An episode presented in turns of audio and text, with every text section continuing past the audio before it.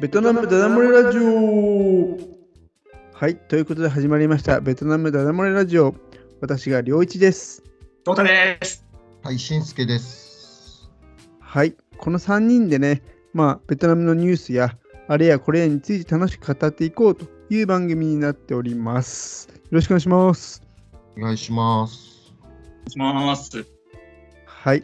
で、我々、Twitter もやってまして、VIETDADAMORE というアカウントで登録してあるので、よかったらぜひ覗いてみてください。はい。ということで、えー今日の、えーニュースは、しんすけさんからということで、用意はよろしいでしょうか？はい。じゃあ、しんすけさんお願いします。はい、どうもしんすけです。はい。まあ、最近別に対して 何かあったわけじゃないですけども、まあ今、10月もうすぐ終わりで、11月になるんですけども、はい。まあ、日本からのその視察とか、えーっと、いわゆる仕事絡みの人は増えたなっていう印象があって、なるほど。ただまあ旅行者はやっぱり全然少ないですね。うんうん。観光旅行で来てる人っていうのは少なくて、で、この前もなんか、知り合いが日本から来たんですけど、うん。日本でもまあ田舎の方だとまだやっぱり厳しいみたいで、外国。行くっていうともう、あの、白い目で見られるんで、親には言わずに来たっていう人がいましたね。あら、そんなですか？えー、まあ都会の方は違うんだろうけどと言ってましたけど、田舎の方はやっぱまだそういうのがあるから、あんまり。言えないんですよねみたいな会社の人にも言わずに来たって言って、まだそんな感じなんですねみたいな話をしましたね。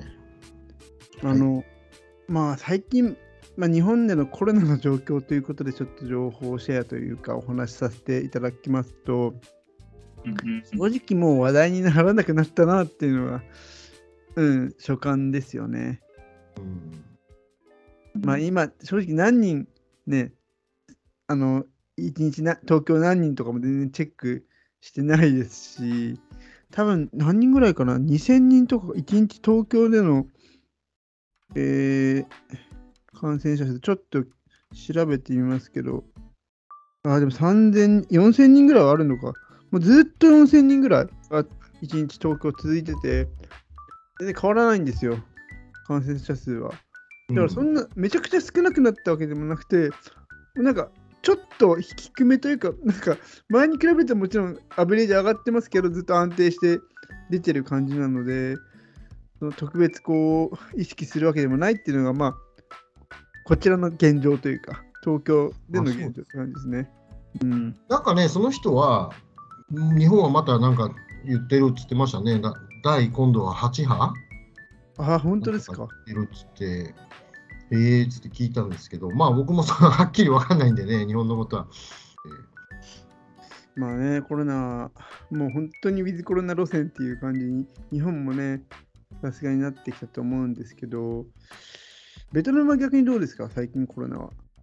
そうですね、コロナはもうベトナムは全然ですね、もうこれはもう結構前から変わらずって感じですねで。すね。で、うん僕、この前、この話したいですかね、あの、ちょっと視察行った時に、うん。日本の旅行会社のそのガイドさん、ベトナム人のガイドさんが一緒に回ったんですけど、うんうん。聞いたらやっぱ日本からの旅行者はまだ全然来てないけど、10月の末から11月ぐらいは、訪日のツアーが結構入ってるんで、それで日本行くんだわみたいな話をしてたんですよね。ちょうど紅葉のシーズンだから、あのそれで行くんですよねみたいな話をして、結構団団体で行くっていうのが多くて、で逆にそのじゃあ日本でそのコロナがこう収まってるというか、もう完全にこうあのウィズコロナってなってるであれば、なんでその旅行者が来ないのかなっていうのは不思議なんですけどね、あんまりやっぱ海外旅行行くっていうのはないんですよね。どうですかね、まあ、難しいですけど、まだ海外旅行に行くっていう気分じゃないのかもしれないですよね。うん、翔太どうだろう海外旅行はあんまりね、いやあのまあ、メディアのせいじゃないですかね。メディアが、ま、あの円安、円安で海外は物価が高い、行かない方がいいみたいな報道してるんで、なんか海外旅行に行きたいっていう気分にならないじゃないですか。ああ、なるほどう。ん円安でね。えー、まあそう、円安ってのはかなり確かに大きいかもしれないですよね。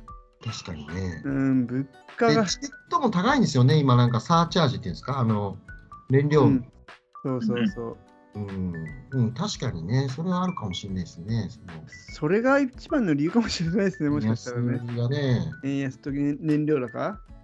うんうん。そう物価安いんですけどね。と思うんですけど。うん。まはいあでもやっぱり旅行だとなんだかんだね、ホテル代もかかるし、飛行機代もかかるし、そうそうそう。いろいろトータルで見ると、やっぱ結構かかりますもんね。うん。まあまあ、そんな感じのしんすけさんから、え今日のじゃあそろそろ本題に入ってもらえますかね？はいはい。えーっと、では今日のニュースなんですけど、はい。今日はですね、えーベトナムで富裕層にヨットが人気というニュースについはいてちょっと取り上げました。はいでこれはあの最近、そのベトナムの富裕層の間で、ヨットを買って、まあはいベトナムだと川が多いんですけど、まあ、ホーチミンだと川が多いんですけどね、サイゴン川とか、うんうん。まあ、クイニョンとかあっちの方だとまあ海なんですけど、まあ、ヨットを買って、まあ、そういう川とか海で遊ぶっていうのが、えーまあ、人気になってきてるっていうニュースです。はい。で もともとベトナムだとその富裕層だと車ですね、その高級車とか、えースポーツカーみたいなのとかですうんね、うんあとまあバイク、ホハーレーとかあの、そういうバイクとかが多かったんですけど、うんうん。最近になってこうヨットを買う人っていうのが増えてるらしいです。うん。でまああの 何がいいかっていうとやっぱ渋滞がなくてあの自然の中にこう出ていってこう優雅に過ごせるっていうのとうん。あとまあ、うん大きなヨットなんでね部屋が入っついているような、まあ、お金持ちの買うヨットなんで家族とか友達とかを一緒に連れてそういう遊びに行けるっていうのがまあ魅力みたいで。はいはいはい。まあ、大体その新車っていう、新車っていうんですかね、その、えー、新しいヨット？買うと、50万ドルぐらいはするらしいと、最低でも。あのそれでもまあ結構人気があって、もっと高いやつも買う人はいるみたいです。でただ、あの維持費が結構かかるみたいで、うんまあ、そのニュース見てると、まあ、数十万、月に数十万からも100万ぐらい維持費かかるっていうことなので、それはえ円円でですか？そうです、そうです。うん。円でそのぐらいかかるっていう、まあ、記事になってて、うん。なんで、まあよ、本当の富裕層じゃないとこれは買えないんだみたいな、だから逆にそれもまたステータスになってるみたいですけど、あのそういうので、まあ、僕、このニュース最初見て、日本でもやっぱりその昭和のね、スター、うん。そういうヨットを持ってるみたいなのって、昔そういうのが結構あったので、やっぱり同じだったら、どこの国でも金持ちって同じ道をたどっていくんだなっていうのはすごく感じて、うんまあ、これからそういうベトナムのお金持ちも、まあ、車とかだけじゃなくて、そういうね、自家用ヨットとか、あとまあ今度飛行機とかね、そういうものを買ったりしていくのかなっていうふうに思って、まあ、ちょっと興味深い記事だなと思ったんで、取り上げました。はい。えっ、と、まあ、僕の率直な感想といいますか、うんヨットっていう、もう本当だからもう家族でね、先ほどおっしゃったように家族でこううん乗れるようなヨットで、じゃあそれって年間何回ぐらい使う感じなんですかね？まあもちろん人にもよると思うんですけど、週末とかにね、あのみんなで行くみたいなんで、まあ、し多くても毎週行ってもまあ4回とか。あうん。まあ、うん月、うん。よく行く人だったらまあ月1そんな感じじゃない。ぐらいで、こう、ね、年間10回とかいうのが多い人でもっていうイメージですけど。で、まあ、その記事ではね、その使わないときは貸す貸し出すとかっていうのも書いてましたけどね、レンタルで。なるほど。それこそ、この前の翔太の回のビンファストで、あ、じゃなくて、テスラがさ、自動運転で使わないときは貸し出すみたいなこと言ってあたけど。まあ、ヨットはね、まあ全然使わなかったら普通に使える人に貸し出せば全然まあ、元を取る気はもちろんないんでしょうけど、うん。船舶の免許がないとね、乗れないんで、まあ、誰でも買えるもんでもないでしょうし、記事でもあったんですけど、1時間走ると100リットルぐらい使うらしいんですよ。え、ガソリン。肝臓、肝臓ってあるんですけどね、ホーチミンのうん。南ブンタンまで行かないようなとこですけど、うんここまで行って帰ると、まあ4時間ぐらい、400リットルぐらいは使うっていう話で書いてあったんで、400まあそれなりにやっぱお金かかる遊びだなっていうのは。今、ベトナムでガソリンってリッターいくらぐらいですか？今、2万ちょっとじゃないですか？あーじゃあまあ、日本円で言うと130、40円ぐらいはするんですかね、やっぱね。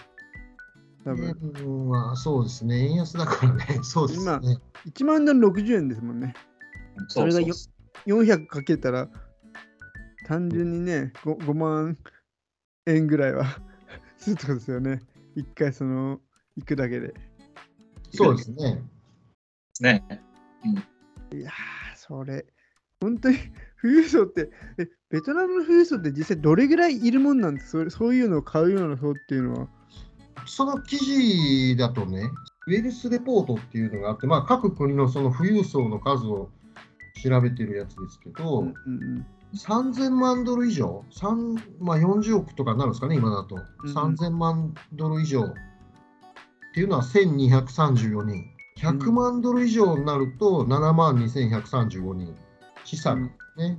えそれは他の国の富裕層の数と比べてとかって載ってなかったんですか特に？あ、この記事には書いてないですね。この記事はベトナムの中でこんだけっていうのですけど。うんうんうんうんでもまあ、その話聞いたらめちゃめちゃコスパは悪いですよね。買う、年に10回ぐらいしか買わないの、使わないのに、うん、それだったらレンタルした方がいいんじゃないかなって思いますけどね。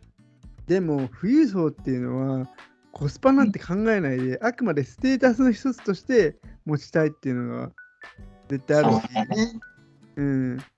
そのスポーツカーとかもありますけどね、例えばランボルギーニとか、あんなのもコスパなんて考えたら乗れるもんじゃないんで、フェラーリとかもそうでしょうけど、うん。うん。コスパなんていうのはもう関係ないんじゃないですか。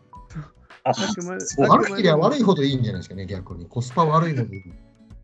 そう、コスパが悪いものを持ってる俺すげえみたいなうん。とこあるかもしれないよね。うん。超見えじゃないすごい見えじゃない。それって。見えだよ、まあ、まさしく。そういうもん。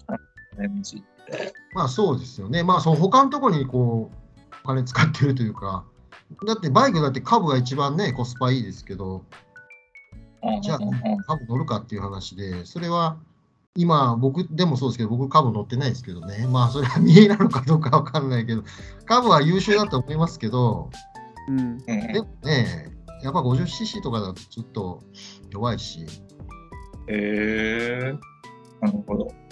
やっぱりその、超富裕層だと本当にそういう高いものにお金をかけるのはあるけれど、多分我々庶民レベルでももしかしたらそういったちょっと見えじゃないけど、でなんでこんなところに金かけるのっていう、他の人から見たら見えちゃうものってあると思いませんか？まあそうですね、車とかもまあいろんな種類があって、じゃあコスパが一番いいやつが一番売れるかって言ったら、まあそうでもないしねう。んうんうんうん。そうんそれこそ前、どっかのエピソードで話してたと思うんですけど、あのベトナム人はやたらと iPhone が好きだっていううん、エピソードで話してて、それは、あ、確かブランドの回だったかな、なんか、コピー品がなんかあるっていう回で話したと思うんだけど、やっぱりそれはある種、ステータスじゃないけど、見えを張ってる、女の子がすごいでかい本を使うとか っていうのは、あれなんてめちゃくちゃ使いづらいのに使ってるっていうのは、やっぱりそういう部分があるんじゃないかなって思ったりしたけどね。